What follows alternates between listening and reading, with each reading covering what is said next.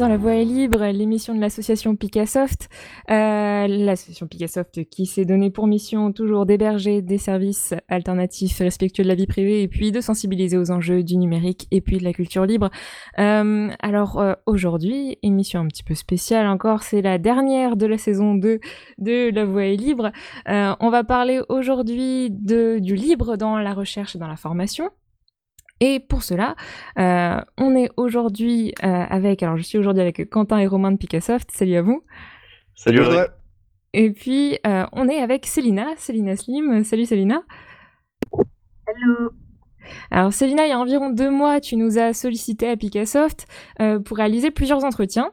C'est dans le cadre de la rédaction de ton mémoire de master 2 communication et technologie numérique alors avant qu'on parle un petit peu plus de, ton master et qu'on s'attarde sur le, sujet euh, que tu as choisi pour ton mémoire, euh, eh bien, est-ce que tu veux bien te présenter en quelques mots et puis nous, nous présenter ta formation, ton cursus? Oui, bien sûr. Alors, euh, j'avais contacté Picassoft effectivement suite à, mon sujet de mémoire. Mais pour me présenter un petit peu, alors en fait, c'était dans le cadre de mon master de communication et technologie numérique que j'effectue euh, avec euh, le CELSA en cohabilitation avec, euh, avec l'école des mines. et c'est donc ma dernière année et il fallait conclure par, par un mémoire. Et je me suis tournée sur, sur les, sujets, les sujets qui, et plus particulièrement le libre. Ok, ouais, d'accord, parce qu'en effet, tu as, choisi un, sujet eh bien, qui nous touche forcément euh, ici, puisque tu as, choisi de rédiger un mémoire euh, qui est donc consacré au livre et puis euh, au rapport de force, on pourrait dire comme ça, peut-être entre le géant technologique euh, sur le web et puis l'émergence, euh, enfin, tu, vas nous dire euh, mieux que moi le, sujet de ton mémoire, mais le rapport de force entre donc les géants technologiques sur le web et puis les, les, acteurs du libre sur sur le web également. Et tu as choisi d'étudier en particulier Framasoft et les chatons.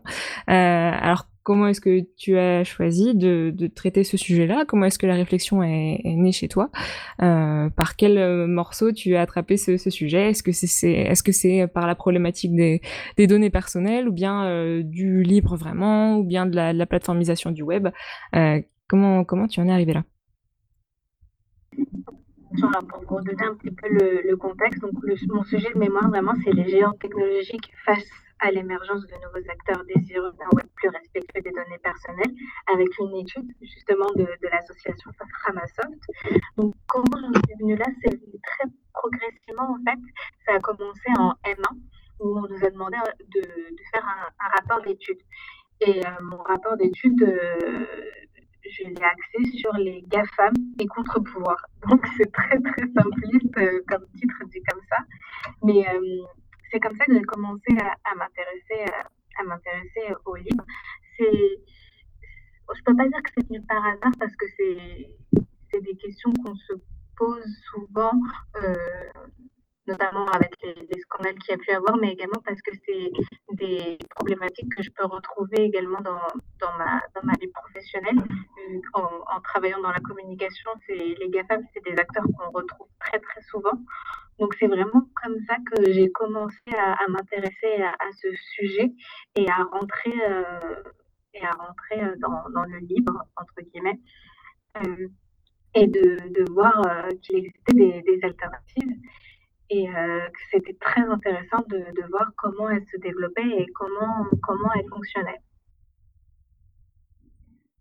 D'accord, ok. Donc tu as euh, commencé par euh, un, constat du fait de dire que les outils que tu utilisais même dans ta formation euh, par rapport à donc ta formation sur la communication, le, constat que ces outils étaient majoritairement ceux des GAFAM et donc tu as commencé par te poser la question de dire eh bien pourquoi on en est sur cet état de fait et puis quelles sont les, alternatives possibles, c'est ça? Tout à fait, c'est ça. En fait, c'est vraiment venu de juste d'un constat personnel parce que dans ma vie, de tous les jours, je les, je les utilisais euh, constamment et je voyais également que dans ma vie professionnelle, il y avait une continuité et c'était justement pour, euh, pour interroger euh, toutes, toutes, les utilisations. On pense presque obligatoire, limite, et justement d'interroger ce, constat. Est-ce que c'est vraiment une obligation d'utiliser ces outils? Alors, on aura le temps d'y revenir tout au long de l'émission, mais euh, effectivement, c'est quand même des outils qui sont omniprésents aussi bien dans la vie de tous les jours, mais aussi euh, dans les milieux de recherche euh, et d'enseignement. Quand on parcourt un petit peu la page qui présente ton master, euh, on, peut aussi trouver des, des de mémoire, euh, euh, de sujets de mémoire comme la communication touristique, l'utilisation de jeux sérieux comme outil de valorisation du patrimoine culturel, la fin de l'anonymat en ligne, des sujets qui nous touchent un peu plus comme l'imaginaire collaboratif et les médiations archipéliques. Mais toi, du coup, en choisissant d'étudier les acteurs du libre, le web, les modèles alternatifs à la plateformisation par les géants numériques, tu prends pas forcément un sujet qui est donc au centre de euh, de, ce que propose le, master.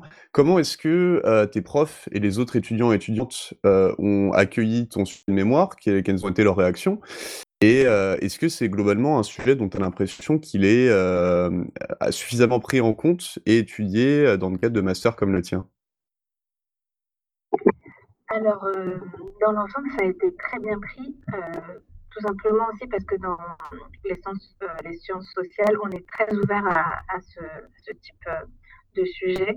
Euh, c'est même, il y a des intervenants également qui viennent, qui viennent un peu nous, nous, parler de, ces, de ces solutions qui existent, de ces alternatives qui existent.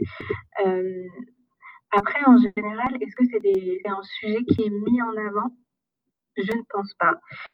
Euh, c'est vrai qu'on est quand même euh, euh, on est quand même dans nos études un peu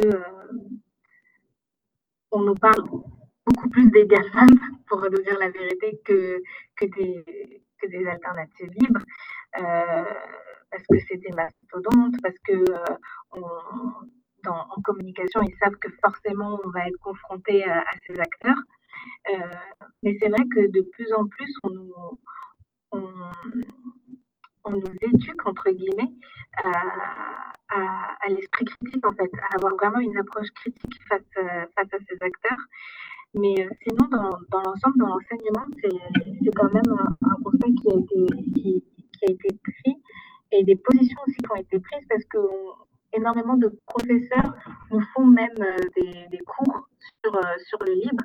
Alors moi, je sais aussi que j'étais plongée dans un univers un peu d'ingénieur avec l'école des mines. Donc c'est c'est aussi des, des, questions qui se posent énormément d'un point, point, de vue technique. Euh, donc c'est plutôt positif, je pense. Je ne sais pas si j'ai complètement répondu à la question. ah si, si, si, si, complètement, complètement, complètement. Euh, du coup, c'est un, sujet qui est quand même bah, évidemment très vaste et puis euh, très euh, multifacette, on va dire, parce que les raisons de la plateformisation, bien sûr, elles sont, elles sont, elles sont très nombreuses et puis elles impliquent de très nombreux domaines. Euh, comment est-ce que toi, pour euh, aborder le sujet sous l'angle euh, où tu voulais l'aborder, tu as organisé euh, tes recherches, euh, notamment auprès des associations telles que Framasoft et puis les chatons? Et puis, est-ce que auprès, par exemple, de, de, ces associations ou des autres acteurs que tu as interrogés, tu as obtenu les réponses aux questions que tu te posais Voilà, quoi, est-ce qu'ils étaient bien placés pour te répondre? Est-ce que tu as d'autres pistes de recherche?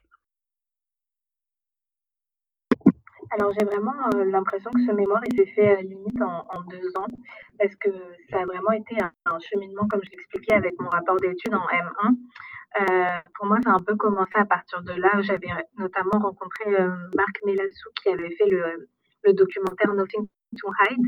Et c'est vraiment avec cette rencontre que, que je me suis dit, il faut aller plus loin parce que mon rapport d'études pour moi c'était plus euh, une photographie d'un instant T. Même le titre est assez simpliste, GAFAM contre contre-pouvoir.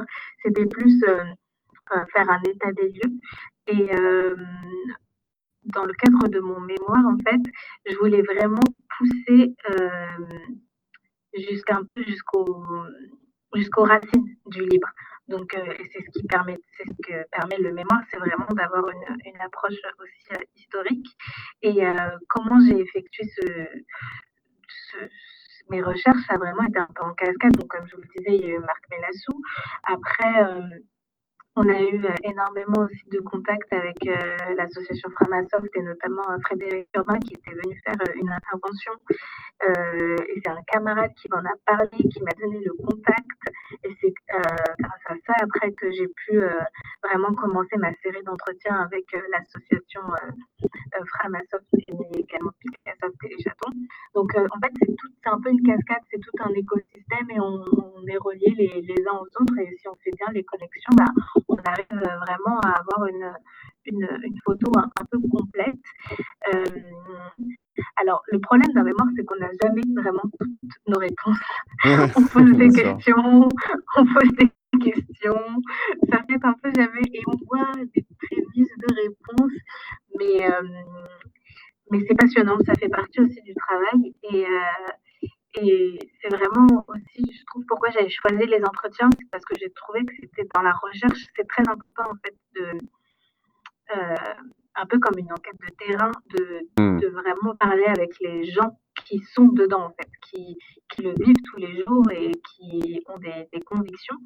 Et je pense que c'était pas quelque chose qu'on pouvait retrouver dans un, dans un, dans un sondage ou dans un questionnaire, parce que, euh, parce que limite c'est un peu froid, c'est de la donnée brute, alors que le livre, on voit vraiment que limite c'est un état d'esprit, c'est c'est vraiment toute une conception, euh, une conception et un projet social qui ne pouvait passer que par la discussion et que je pouvais retranscrire que par, le, à mon avis, la, discussion. Euh, mais sinon, non, pour faire simple, je n'ai pas encore toutes mes réponses. Et oui, le, propre de la démarche exploratoire, bien sûr, moi le plus important c'est de se les poser les questions, mais euh, bah écoute, ça, ça, fait plaisir de voir que tu as perçu justement cette, euh, cet aspect de, de, bien de, communauté libriste, hein, justement, on, le disait dans d'autres émissions, le fait de faire ensemble et d'avoir un projet de société, comme tu le dis, hein, euh, donc euh, avec donc dans ce, ce mouvement libriste. Alors, euh, est-ce que, euh, au fur et à mesure de cette découverte-là, de cette exploration de terrain-là, euh, tu as été surprise, agréablement, agréablement ou pas, hein, forcément, par le, fonctionnement des, chatons en particulier? Est-ce qu'il y a certaines choses, certaines découvertes dans le, milieu libriste, le fonctionnement libriste, qui, t'ont surprise? Alors, c'est vrai, vrai, que c'est dans l'organisation où c'était surprenant de, en fait, de voir vraiment euh, le système euh, d'archipel. Comme vous me l'aviez un peu, décrit, cette, euh, vraiment cette idée d'indépendance tout en étant connectés les uns aux autres, en fait. ce qui, qui, peut paraître un peu aujourd'hui utopique, alors que quand j'ai fait mes recherches, on se rend compte que vraiment c'était un peu l'idée des, prémices euh, d'Internet qu'il n'y ait pas de noyau dur, en fait. Euh, tout était fait pour que euh, il n'y ait pas de, monopole. On voulait vraiment se détacher de ce modèle de communication, un peu comme l'arrivée du téléphone, où on avait, on devait euh, automatiquement passer par un central. Vraiment, le web, c'était, on était là pour casser, casser ce, ces noyaux et faire en sorte que l'intelligence se développe au niveau de la, de la périphérie et de donner cette liberté à la périphérie. Et c'est vraiment ça qui m'a qui m'a étonnée parce qu'au final, euh, je pensais que c'était mes, préconceptions, euh, c'était que euh, la démarche était marginale, alors que non, en fait, euh, elle, est, elle est au cœur d'Internet, c'est l'essence même d'Internet. Bah, merci beaucoup Célina. C'est vrai que quand on regarde historiquement aujourd'hui la communauté libriste, comme tu me dis, elle est vraiment porteuse de ces idées qui étaient à la base d'Internet finalement.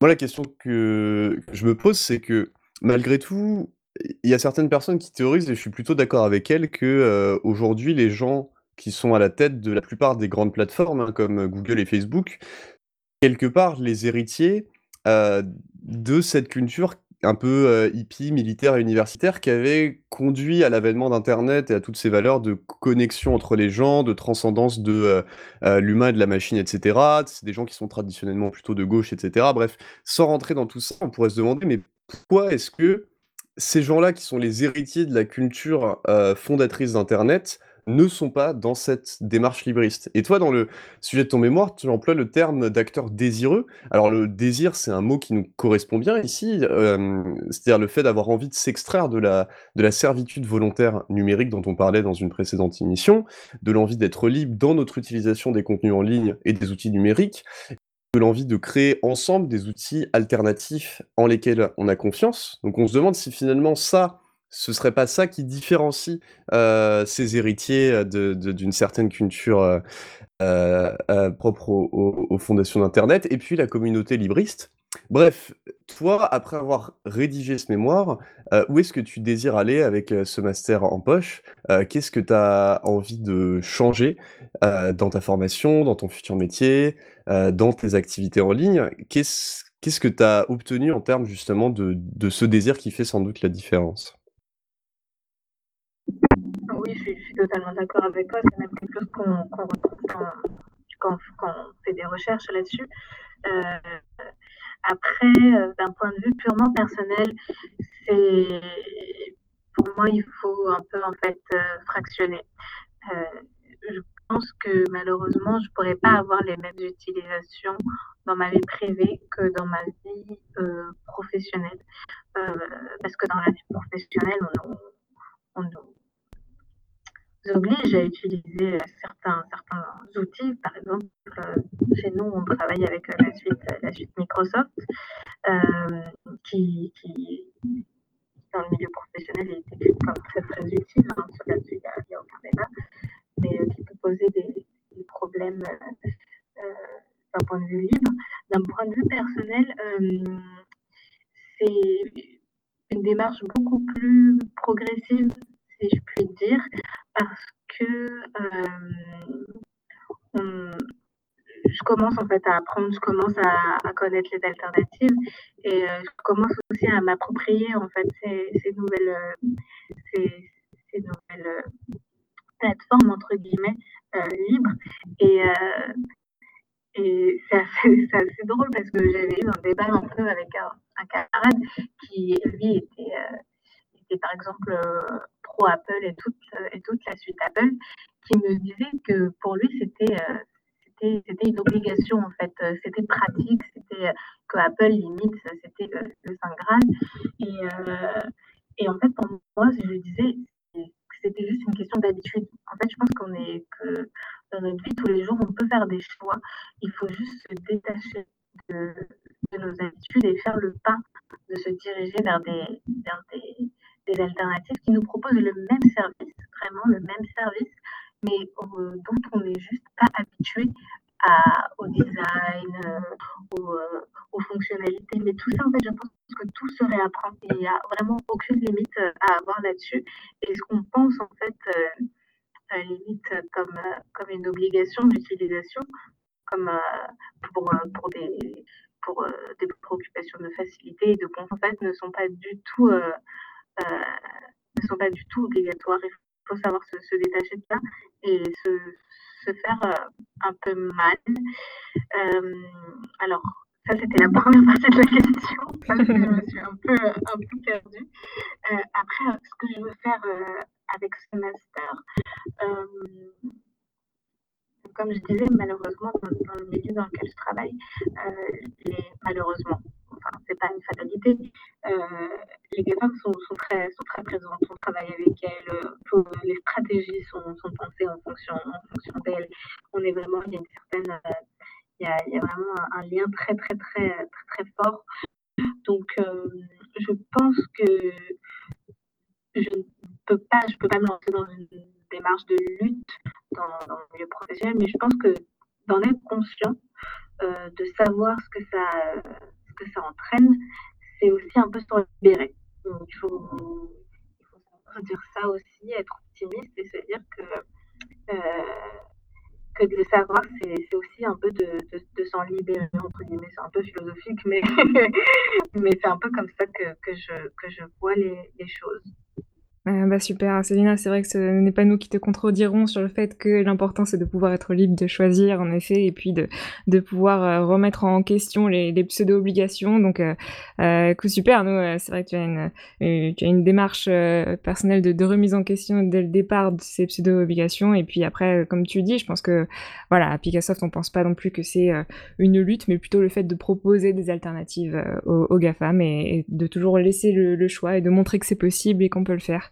Donc bon, il est, il est déjà cette heure-là et malheureusement tu, enfin, tu as pu déjà nous accorder un petit peu de temps, mais on, on, doit te libérer. Merci beaucoup, Célina, d'avoir participé à l'émission.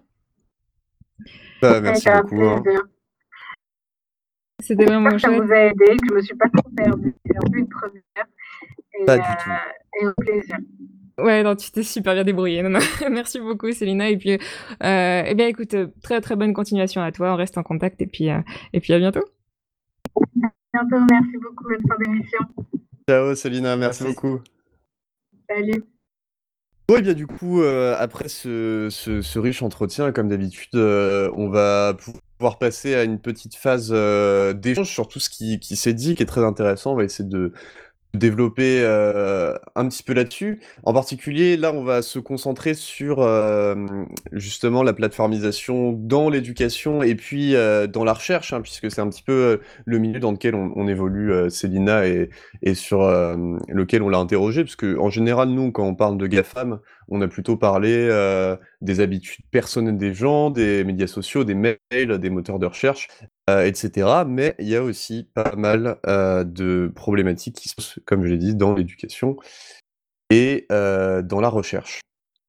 Peut-être que... Pardon, Audrey. Mais non, je t'en prie, c'est vrai que c'est comme, comme on ne se voit pas, comme tu le disais, on, on risque de s'interrompre, mais j'allais te relancer sur, en effet, alors il y a, y a, plusieurs, plusieurs dimensions, on peut dire, du, du libre dans la recherche, hein, puisqu'on va d'abord traiter ce point-là.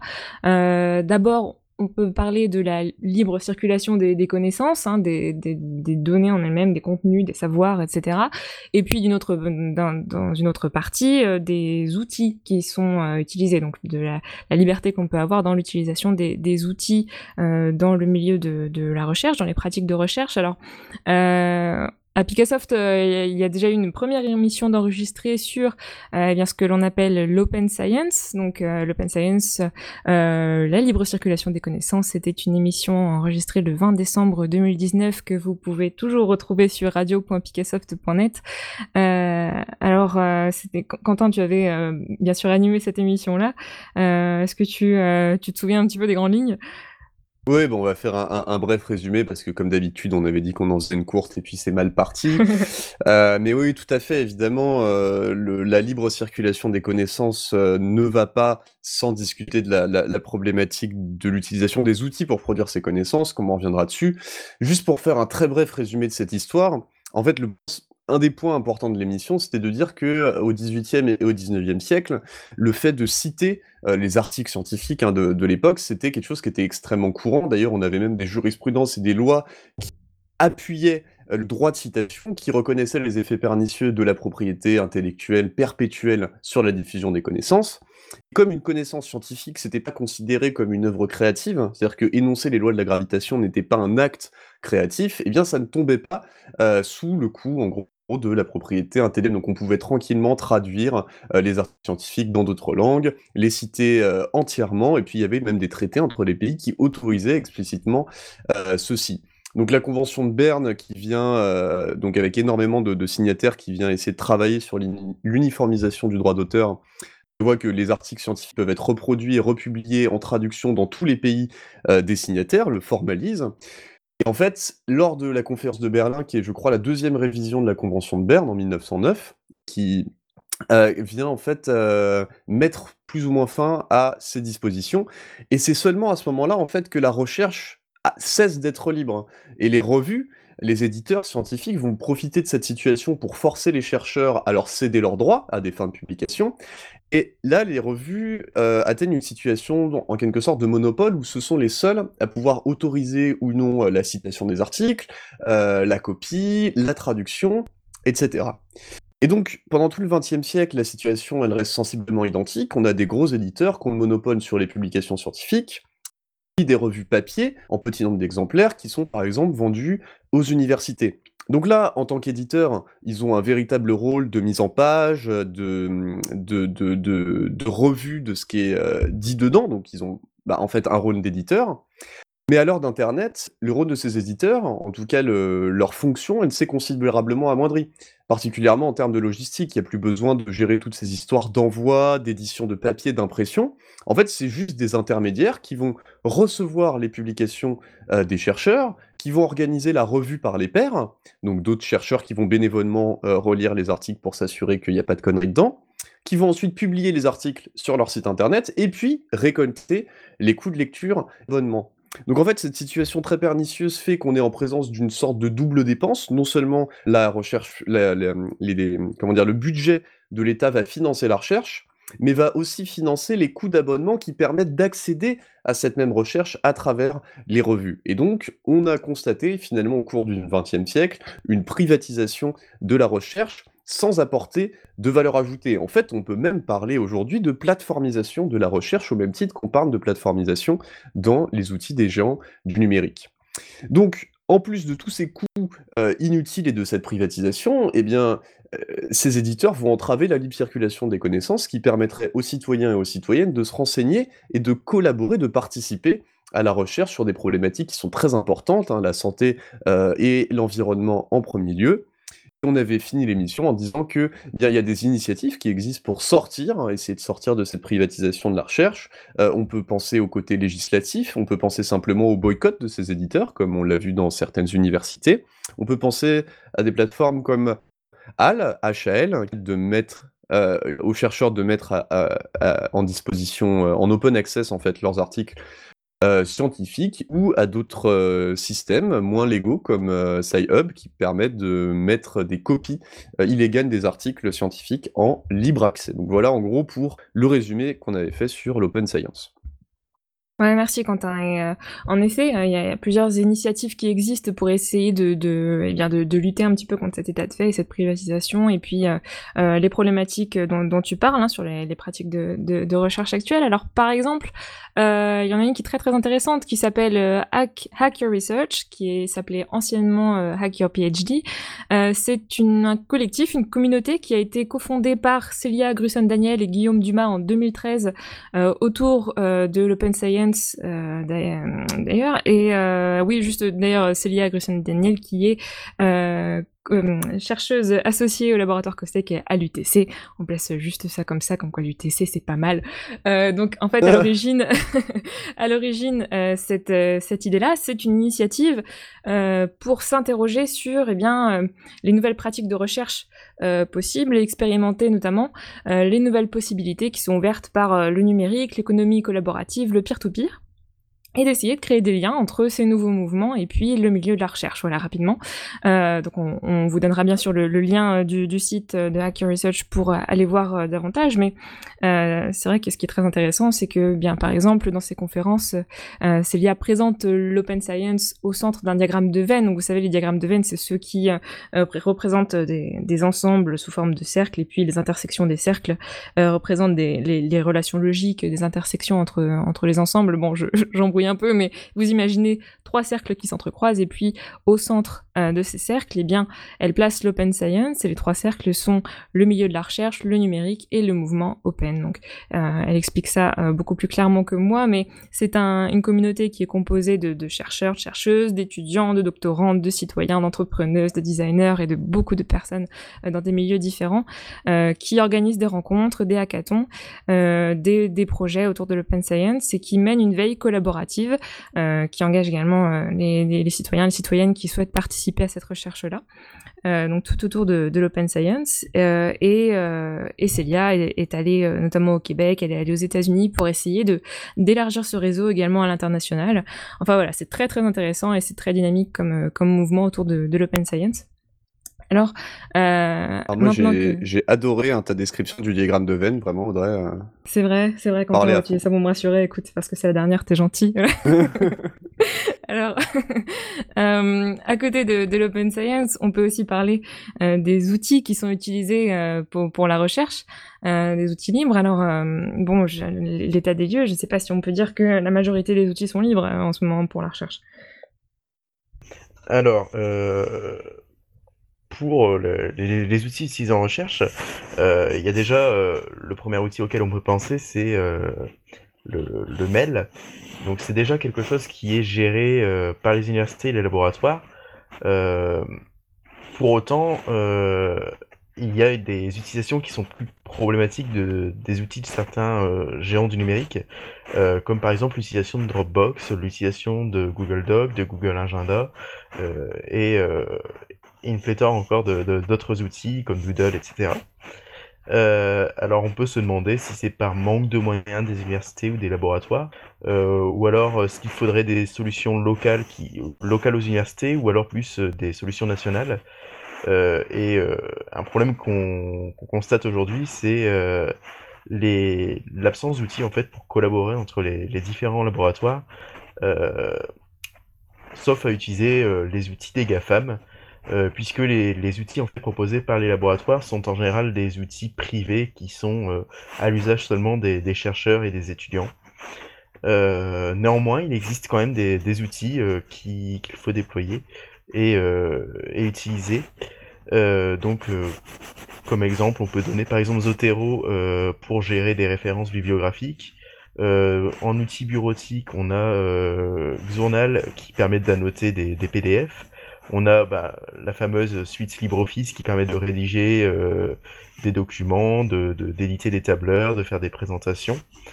Euh, on a aussi l'excellent euh, client mail Thunderbird qui permet de gérer ses mails de plusieurs boîtes mail, etc. De créer des filtres.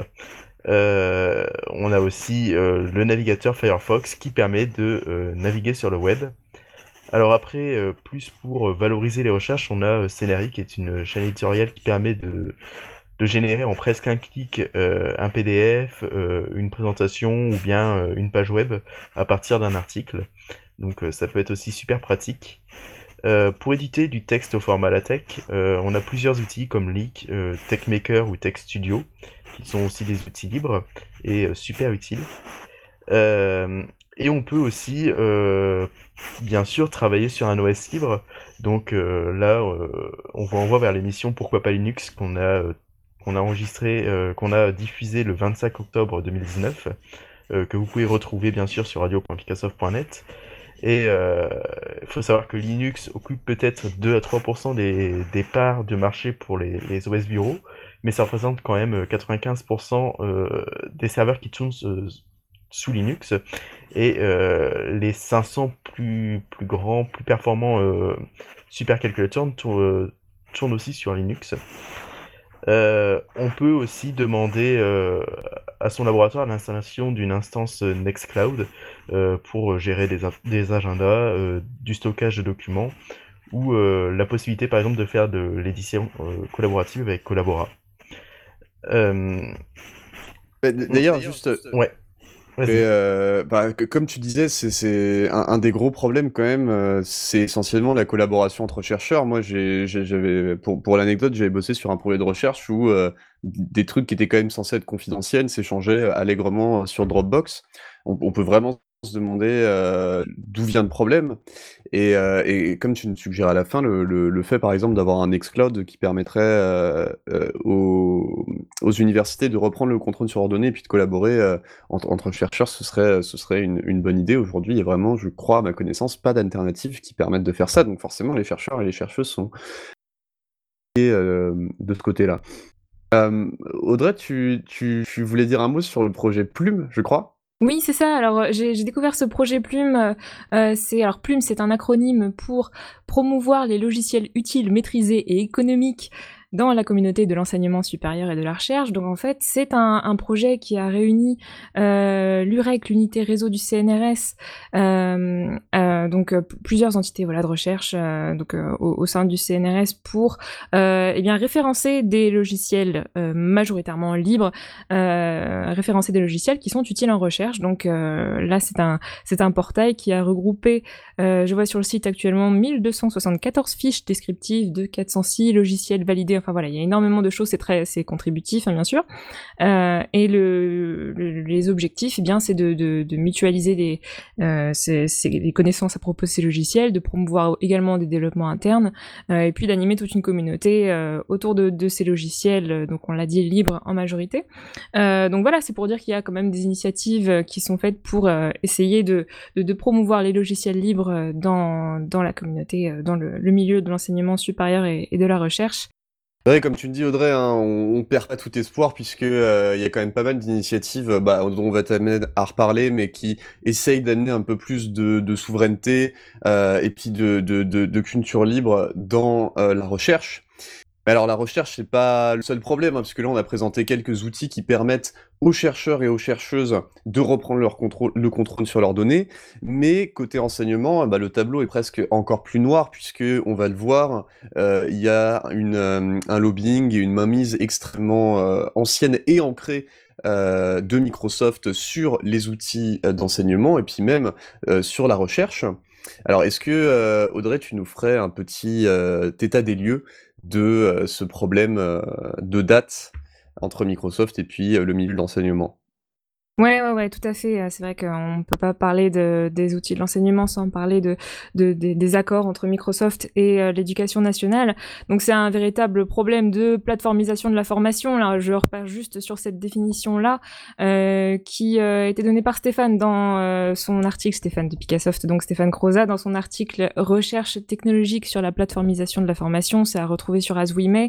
Ça permet juste de repartir sur la bonne base, de dire que la plateformisation ici, euh, ça désigne en premier lieu l'appropriation par des acteurs du web de services précédemment existants entre fournisseurs et consommateurs. C'est une définition assez générale, mais ici, euh, ce qu'il faut bien comprendre, c'est que Microsoft donc s'est placé comme intermédiaire entre enseignants et élèves. Il y a aussi euh, Google avec euh, la suite Google Éducation et puis plus récemment bien sûr Zoom et, Discord, mais qui ont été très utilisés pendant cette période de, de confinement, mais pour faire un petit focus sur, euh, sur Microsoft, en fait, le souci, c'est que euh, il y a eu plusieurs accords passés entre euh, Microsoft et l'éducation nationale qui ont placé Microsoft dans une position de, domination sur les outils utilisés dans euh, eh bien le, monde pédagogique, les, pratiques, les usages dans les établissements d'enseignement.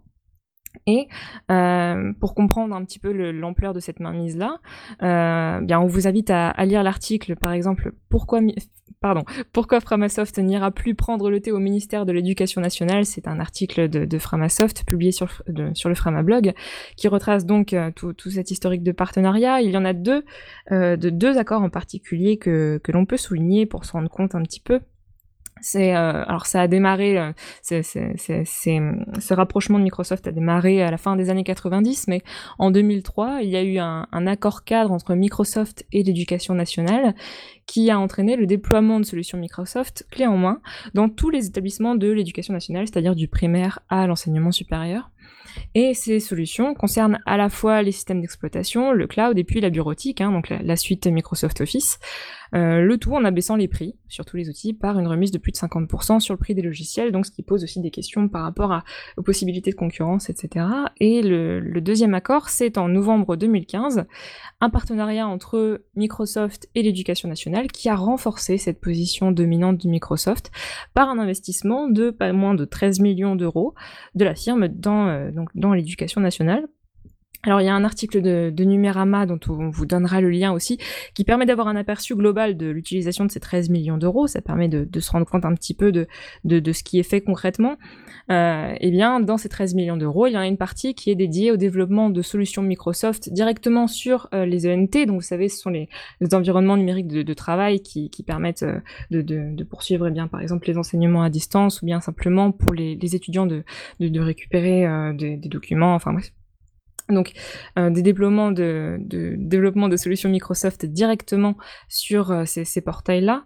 Euh, donc ça se traduit par un accès direct aux produits Office depuis le compte des étudiants. Il y a aussi des formations pour les étudiants et pour les enseignants à l'utilisation des outils Microsoft. Et puis enfin, l'argent a aussi servi à équiper les collégiens et les collégiennes d'une tablette tactile. Bref, ce qu'il faut retenir de ça, c'est que euh, ce n'est pas un cadeau de 13 millions d'euros, c'est-à-dire que Microsoft se veut vraiment omniprésente dans les usages pédagogiques. Donc ça, euh, ça a plusieurs enjeux, plusieurs conséquences euh, qui sont vraiment multiples. Hein. Ah oui, carrément, Audrey, hein, comme tu l'as dit, Microsoft, euh, c'est pas avant tout euh, des humanistes et des philanthropes. euh, le fait qu'ils ils- ils investissent, en tout cas, ils perdent euh, à, un moment donné autant d'argent dans le déploiement de ce genre de solution, c'est parce que il y a évidemment des intérêts euh, économiques, mais pas seulement derrière. Alors, euh, dans les enjeux, on peut évidemment penser en premier lieu à la collecte euh, de données euh, sur les élèves. Donc, ça va dans le sens de tout le capitalisme euh, de surveillance. Et donc, ça veut dire que dès que les élèves sont enfants, eh bien, on a directement accès euh, à leurs habitudes de travail. Euh, évidemment, il y a une perte de contrôle complète de l'enseignement de manière générale sur les outils, euh, sur l'environnement technologique. Donc ça, ça va évidemment euh, participer à définir notre rapport au savoir et puis aux modalités pédagogiques. En quelque sorte, on perd euh, notre indépendance, on perd une partie de notre euh, liberté de choix. Et donc, bah, de toute façon, on le sait, hein, l'utilisation d'outils n'est pas neutre. Donc, toutes les habitudes que l'on prend avec les outils Microsoft vont conditionner euh, très fortement notre utilisation ultérieure de ces outils. Et c'est justement pour moi peut-être l'enjeu majeur, au-delà même de la collecte de données, c'est l'ancrage du modèle, de la manière de penser euh, des technologies Microsoft dans les habitudes. Et en fait, Célina nous, nous le rappelait, hein, elle nous disait que, euh, par exemple, quand, quand elle discutait avec, euh, avec son camarade qui disait que Apple c'était super pratique, que c'était une saint graal, bah, elle nous rappelait que en fait, tout ce qu'il suffit de faire, c'est de détacher, de se détacher de ses habitudes, et puis de faire le pas, que c'est juste une question, et puis qu'il faut sortir de la logique de obligé de passer par là. Et donc cet ancrage du modèle et des technos Microsoft, bah, c'est une des causes majeures de la servitude volontaire numérique dont on avait parlé. Parce que si on regarde sans contexte historique, aujourd'hui, la domination de Microsoft dans l'éducation, euh, on arrive d'un œil extérieur et puis on regarde un petit peu l'état des lieux, bah, on peut rapidement se dire, bon, bah, s'ils sont là, c'est parce qu'il n'y a pas d'alternative sérieuse, puis il y a bien une bonne raison à cet état de fait, ils sont plus performants, personne n'arrive à faire mieux qu'eux. Alors déjà, on a vu que c'était faux, hein, Audrey euh, euh, nous, a rappelé que bah, y avait... des cadeaux en fait euh, empoisonnés mais qui étaient faits à un instant donné qui avaient tendance à, éliminer euh, la concurrence et puis euh, il y a plein plein de, causes historiques hein. le développement très rapide du numérique qui va échapper à la prise de recul aux réflexions autour de l'éthique plus, il est évidemment beaucoup plus facile d'entrer dans la plateformisation que d'en sortir, hein, une sorte de, prison dorée. Euh, bien sûr, bah, le numérique euh, donne la possibilité de, de, concrétiser cette espèce de, de, croissance infinie. On donne plein d'argent aux entreprises du numérique, etc., etc., etc. Donc, euh, Ouais, ouais, ouais, Donc, effet. voilà.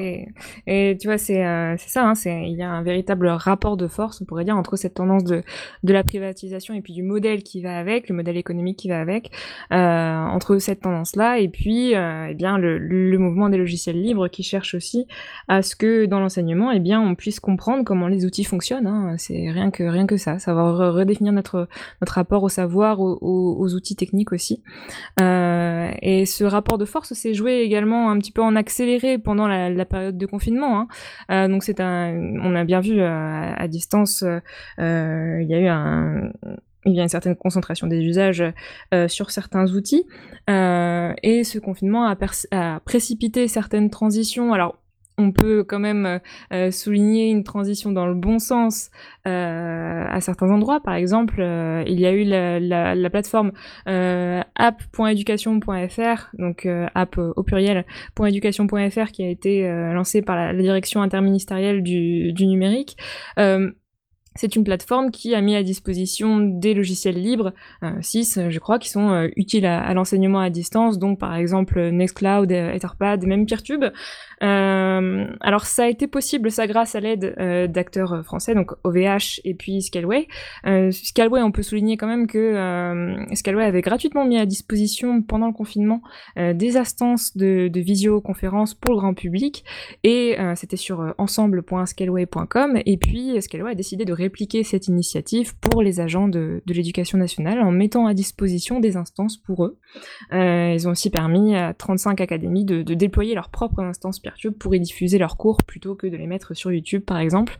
Euh, voilà, et également le, le socle interministériel de, des logiciels libres dont on vous donnera le lien euh, pour aller voir, c'est très intéressant. Donc voilà, un rapport de force qui se joue, il y a aussi des, bonnes tendances et puis, et puis voilà, alors...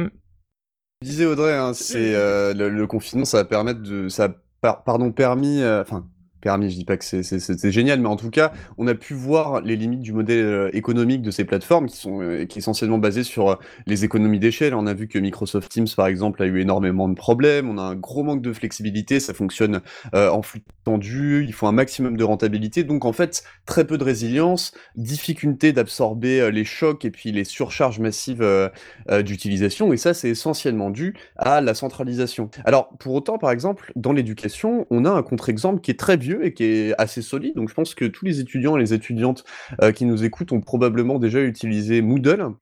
Donc euh, Moodle qui, euh, qui permet notamment aux, profs et, et, puis aux étudiants de se retrouver sur un espace pour échanger des documents, pour pouvoir discuter sur des forums, pour poster des évaluations, etc. Eh bien, c'est un logiciel libre qui est géré d'ailleurs par une communauté de développeurs et développeuses bénévoles et ce qui fait la différence avec, les outils que proposent les géants du numérique, eh bien, c'est que il est hébergé localement dans chaque université. Mais qui dit donc qui dit hébergé localement dit évidemment décentralisé, mais ça veut dire qu'il faut de l'infrastructure derrière. Il faut une direction des systèmes d'information qui est capable d'héberger et de maintenir ces services et en général, c'est plutôt des ingénieurs, qui vont s'occuper de ce genre de choses. Or, le truc, c'est qu'on peut dire aujourd'hui, et puis on le voit, il y a toute une réflexion autour de ça, que la formation d'ingénieur, elle est essentiellement orchestrée par la demande des industriels qui sont très présents dans les conseils d'administration des univers, enfin en général des écoles d'ingénieurs. En plus, on sait que euh, les salaires qui sont proposés aux ingénieurs dans euh, les directions des systèmes d'information et puis les administrations publiques sont vraiment considérablement plus bas euh, que les salaires et puis même certaines conditions de travail qui sont proposées par les géants de la plateformisation comme Microsoft ou Google. Donc en fait, on se retrouve dans une situation où les alternatives qui sont libres, qui sont décentralisées, voire qui sont souveraines, elles existent, elles sont performantes, elles sont efficaces, et on a un exemple avec Moodle, mais pour qu'elles se développent, eh bien, il faut aussi une vraie volonté politique, et puis quelque part, il faut aussi des moyens financiers. Donc pour moi, là, on touche aussi à un nœud du problème, c'est que bah, les directions des systèmes d'information des universités, des écoles d'ingénieurs et des laboratoires ne sont juste pas assez équipés et qu'en l'absence de cet équipement, eh bien, on se tourne vers la plateformisation qui en plus euh, reçoit énormément d'attention de la part euh, des États et puis euh, beaucoup même de sympathie. Alors voilà, bon, bah moi j'ai fini mon petit laïus sur le fait que, à mon avis, il faut plus de moyens dans les DSI, changer l'orchestration de la formation d'ingénieurs, etc. Mais Audrey, est-ce que tu as d'autres alternatives et puis horizon des possibles pour favoriser l'apparition, le développement du libre dans le milieu de l'enseignement supérieur, par exemple? Ouais, on a compris. L'idée, c'est d'essayer de se réapproprier les outils de la formation, donc d'utiliser au maximum des logiciels libres. Alors, on vous a parlé du, du, socle interministériel pour les logiciels libres, donc d'aller voir ça. Mais ce qu'il est important de promouvoir, en effet, c'est une logique de, eh bien, de décentralisation, de réappropriation. Tu as parlé de, de, l'auto-hébergement aussi par, euh, euh, par euh, les établissements. Et bon, voilà, plusieurs idées à aller voir. On parlera dans une prochaine émission de, de libre cours qui est à fond dans cette perspective-là. et puis, euh, on peut tout de même aussi vous donner dès aujourd'hui, avant cette, euh, émission que l'on attend depuis maintenant quelques semaines, euh, vous donner quelques exemples d'outils libres qui, qui sont très utiles donc pour les enseignements à distance. Romain, est-ce que tu veux nous, nous donner quelques exemples? Alors, on, a déjà parlé de, Moodle, donc euh, Quentin fait euh, un très beau discours sur Moodle. Euh, on a aussi parlé d'outils dans notre émission pour suivre les cours en ligne avec les outils libres du 27 mars 2020. Donc encore une fois, vous pouvez la retrouver sur radio.microsoft.net. donc on a en premier outil un outil de discussion, l'outil Mattermost. Euh, qui permet euh, bah, justement de pouvoir discuter textuellement avec les élèves euh, de façon synchrone ou, ou asynchrone, ça dépend. on a aussi Jitsi ou Big Blue Button pour faire des, des, des webconférences, des, des visioconférences, donc encore une fois à distance. un outil qui est très utile quand on a besoin de partager par exemple un écran. Euh, on a l'outil sur lequel on est en train d'enregistrer l'émission, euh, encore une fois, et euh, qui est utile quand on a besoin de la vidéo mais qu'on a besoin de l'audio, donc qui est Mumble. donc il suffit d'aller sur un serveur comme celui qui est hébergé par Picassoft. on a des outils comme Etherpad, hébergés par exemple sur pad.picassoft.net, qui permettent de faire collaborer les élèves ensemble sur un texte, sur, sur de la prise de notes, sur, sur plein de choses, et de pouvoir observer un peu les contributions de chacun. donc un outil qui est aussi très utile dans certains cours. on a parlé aussi de Nextcloud ou de, ou de Firefox Send. Donc euh, Nextcloud est un logiciel de cloud donc, qui permet de pouvoir partager des documents avec en gérant les permissions, en gérant euh, qui peut accéder exactement aux documents, tout ça. Et euh, Firefox Send est un outil qui permet lui de, de, déposer un fichier puis de le partager via un lien, par exemple par mail à une liste d'étudiants. Et enfin, on a parlé aussi avant de, de donc euh, qui permet de produire des supports avec euh, des, quiz, euh, etc., des supports de cours et qui permet aussi la, réutilisation de contenu. Donc, par exemple, si on a deux cours similaires qui parlent d'un même sujet, il y a la possibilité de faire de la réutilisation de contenu. donc, on a, on a parlé là des outils libres qui permettent de, de continuer les cours à distance et qui permettent en temps normal aussi de, euh, de, de, permettre d'animer des cours. Euh, est-ce que, euh, Quentin, tu peux nous parler des formations publiques au logiciel libre? Eh bien, je vais me dédouaner et c'est ça directement, Audrey. Ah, comment c'est Ça fait des petits coups comme ça à la fin, c'est pas ça. dans le dos, dans le dos. non, en même temps, c'est bien, parce que Romain, excuse-nous, en effet, on a un Etherpad et on n'est pas concentré, c'est la dernière, on se lâche. Bref, les, formations publiques au logiciel libre, oui, quand même, on a euh, trouvé ça, donc euh, c'est euh, quand même aussi une, une, perspective qui donne pas mal d'espoir de dire il y a des, des, des formations qui sont dédiées complètement à l'apprentissage des, des, logiciels libres, dans le sens, c'est des compétences en informatique, mais consacré, utilisé vraiment avec des logiciels libres. On, peut citer juste très rapidement euh, le master I2L, ingénierie du logiciel libre, euh, qui, euh, qui est proposé par l'Université du Littoral Côte d'Opale. Et puis il y a également plusieurs licences professionnelles. alors on a trouvé ça à l'Université de Bordeaux, aussi à l'IUT Nancy Charlemagne. vous avez également une licence professionnelle à l'Université Lumière Lyon 2, à Angers aussi. Enfin voilà, donc il y a toute une liste qu'on a trouvée sur le site de l'April et qu'on vous invitera à aller voir si ça vous intéresse. Et puis, euh, au-delà donc des, formations publiques, il y a également, vous trouverez de nombreux tutoriels sur eh bien, les sites de Debian, de Framasoft, et puis également sur school.picassoft.net où vous pourrez retrouver tous les supports des formations qui sont menés à l'UTC par euh, Picassoft pendant les intersemestres. On a par exemple l'API, alors ça s'appelle API pour activité. j'ai plus l'acronyme quand même. Activité pédagogique d'intersemestre. Ah, c'est moche. Merci beaucoup, on sent un peu trop les vacances. Activité pédagogique d'intersemestre. Euh, init et Run. Euh, donc Init pour vraiment débuter sur euh, Linux et puis Run pour ensuite eh bien, savoir déployer un serveur, utiliser Docker, etc. voilà, donc plusieurs formations différentes au logiciel libre. je crois qu'on a pas mal traité le sujet. Et bah ouais, ouais, carrément, hein. finalement, on se rend compte qu'à partir d'un sujet assez simple comme, euh, enfin assez simple, pardon, euh, énoncé de manière assez, assez simple comme bah, la plateformisation, euh, quel contre-pouvoir, on se rend compte qu'au final, bah, les contre-pouvoirs, ils existent, mais ils sont extrêmement nombreux et ça peut aller de l'idée de se dire, bon, bah, on, on, vire tous les industriels des conseils d'administration, on refait la formation d'ingénieurs et puis on donne aux universités et puis aux laboratoires des moyens d'héberger eux-mêmes des solutions libres, mais on n'est pas obligé d'attendre qu'il y ait ça, puisque les chercheurs et les chercheuses peuvent utiliser déjà des outils libres pour leur recherche. Les étudiants, les étudiantes, les professeurs peuvent également utiliser des outils proposés par des associations euh, comme les chatons pour s'extraire euh, de cette plateformisation et puis d'une partie du capitalisme de surveillance. Et puis, euh, puis, bah, j'ai oublié le dernier point, mais en tout cas, il était bien, je vous assure. C'est déjà une très belle conclusion. Non, mais c'est bien, tu nous fais un petit teasing pour qu'on revienne t'écouter à la rentrée, c'est ça? Alors, eh bien, on va euh, toujours tout de même traditionnellement écouter une petite musique aujourd'hui. Euh, cela s'appelle Rise Up de Stephen Kartenberg. C'est en licence CC BY. On écoute ça et on revient tout à l'heure.